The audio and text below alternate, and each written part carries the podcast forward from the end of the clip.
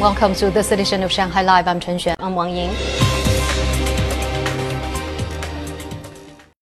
President Xi Jinping has just delivered a keynote speech via video at the opening ceremony of the fourth China International Import Expo and the Hongqiao International Economic Forum. Xi said policies to further open the economy announced at the last CIIE have mostly been implemented.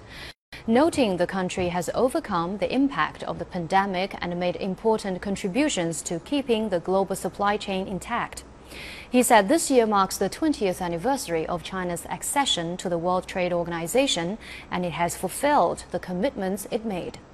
China's overall tariff level has dropped to 7.4% from 15.3% in 2001, lower than the 9.8% the country promised when entering the WTO. He said the country will not change its resolve to open wider at a high standard and share opportunities with the rest of the world. The president also said China will further shorten negative list for foreign investment, expand opening up of service sectors like telecommunications and medical care, conduct stress tests for high standard reforms in its pilot free trade zones, and deeply engage in cooperation to create a low carbon and digital economy. And now moving on. Construction has been completed of all Winter Olympic sports venues and support infrastructure in the Beijing and Yanqing competition zones. Now, Zhang Yue tells us more about the National Speed Skating Oval, also known as the Ice Ribbon. The National Speed Skating Oval can hold about 12,000 spectators. It has a high-tech curved curtain wall made of 3,360 curved pieces of glass to create a ribbon shape that resembles speed skaters in motion. The steel cables on the roof of the ice ribbon weigh only 27 kilograms per square meter. That equates to about one fourth of the weight of the roof of a normal sports arena. It's also the world's first Winter Olympic venue to use carbon dioxide transcritical direct cooling technology to make ice. The technology maintains the temperature of the ice within 0.5 degrees.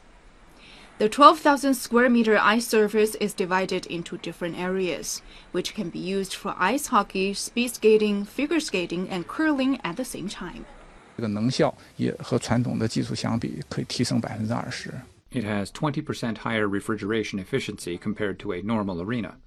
Another advantage is that we can use waste heat to dehumidify the venue. The temperature of ice surface will be minus 7 degrees Celsius, but the seating area for spectators will be about 16 degrees. 张悦，上海 Live。Microsoft appears to be jumping on the Metaverse bandwagon. The software giant is all set to present its own take on the current trend by launching Mesh for Teams next year, allowing people to take the form of customized avatars in the virtual work environment. Microsoft CEO Satya Nadella said the strategy enables people to create their own digital avatar and collaborate in the virtual environment by simply strapping on any virtual reality headset.